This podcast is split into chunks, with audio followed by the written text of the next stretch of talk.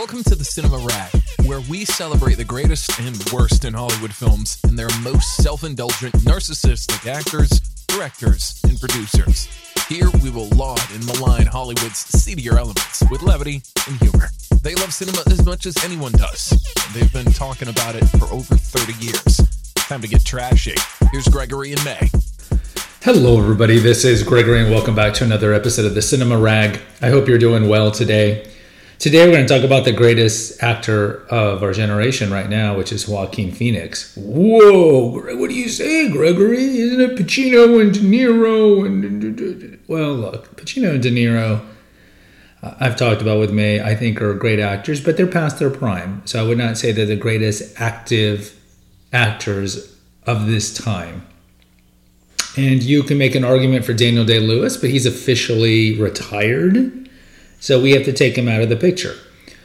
So what do I look as a criteria of the greatest working actor right now? It's it's going to be an actor that is critically lauded. It's an actor that does interesting roles. It's an actor that their name can open movies and uh, an actor who is well respected by his peers and somebody who consistently acts who does works often. Once a year does a movie or so. And i think if you look across the table there are actors that are equally talented i think than joaquin phoenix but are just not working for example or not working as much. An example would be someone like michael fassbender i think is an excellent actor.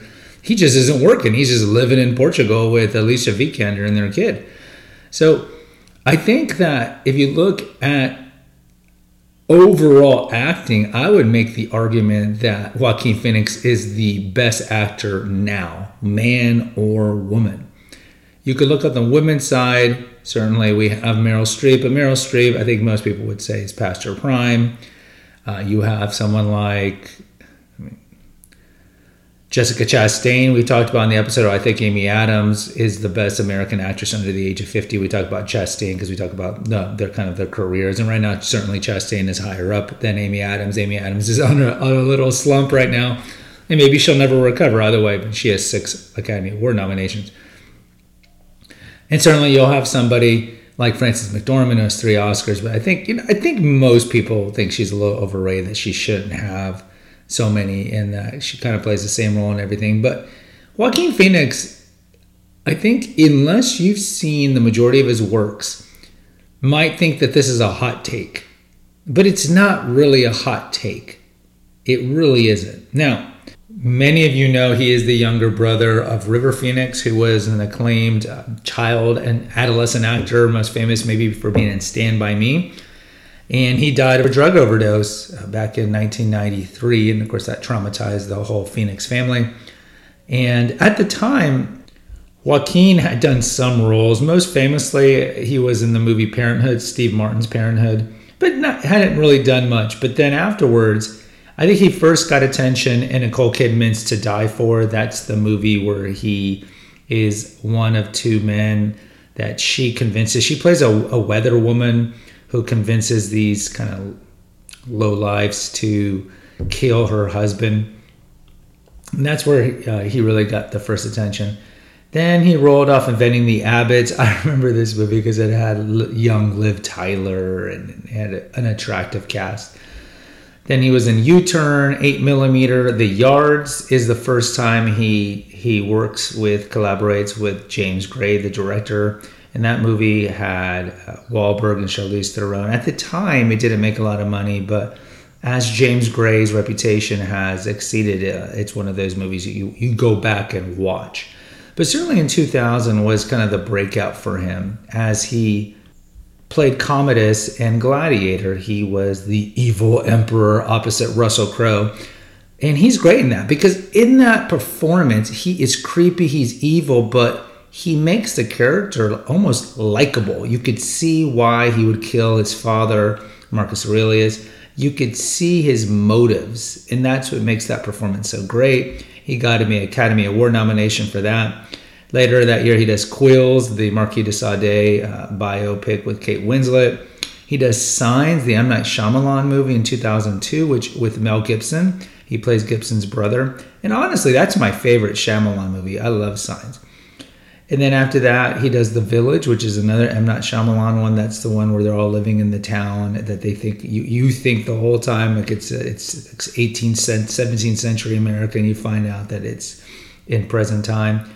Then he's in Hotel Rwanda. He's in Ladder 49. He's in Walk the Line. He gets Academy Award nomination for that. That is the movie where he plays Johnny Cash. And Reese Witherspoon wins the Academy Award for some reason. I do not know why, because she didn't deserve it. He is great in that. And again, I've talked about it with May how I think that there should be a separate Academy Award, a category when you're impersonating a live person. But he does do a great job as Johnny Cash. Then he does We Own the Night in 2007, Reservation Road in 2007. Two Lovers is another James Gray movie that he does, which is very well received. Again, James Gray as a whole does small movies, small indie movies. Later, he does I'm Still Here, which is that strange mockumentary that documents Joaquin Phoenix's transition from the acting world to aspiring uh, aspiring rapper. Interesting work interesting work if you've never seen that. Then he does The Master in 2012. Academy Award nomination. He plays the guy that essentially comes under the spell of Philip Seymour Hoffman's character is essentially L. Ron Hubbard. It's the Scientology movie done by Paul Thomas Anderson. Great movie. And really, he is the heart of that movie. He is the the, the protagonist and, and Philip Seymour Hoffman is amazing in that movie, but I mean, it's really the the, the way that he, he pulls off Freddy as this. Like again, we know Joaquin Phoenix is really good at pulling off the weird, ostracized, incel esque roles very well. He does a great job in that. Then in 2013, does the immigrant again? James Gray. I don't know. He he he must have some dirt on on on Joaquin because anytime uh, he's doing a movie, he's like he's gonna call Joaquin. Joaquin's like, okay, I guess I got to do it. The Immigrant is Marion Cotillard's movie. and It's, it's a beautiful movie. Uh, it takes place in 1921. It's a, it's a woman, a Polish woman, who's brought into brought to America. She comes to America with her sister via Ellis Island, and then her sister gets sick, and through a series of events, she's got to work the life of burlesque and prostitution.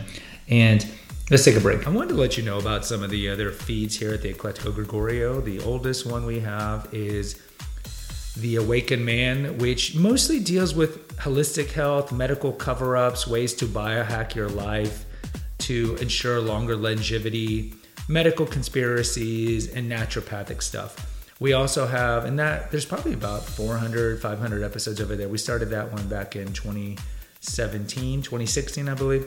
We also have the Female Holistic Health Apothecary, which originally started as an essential oils feed and there's about a hundred episodes on essential oils, particular essential oils like rose and lavender and sandalwood and so forth.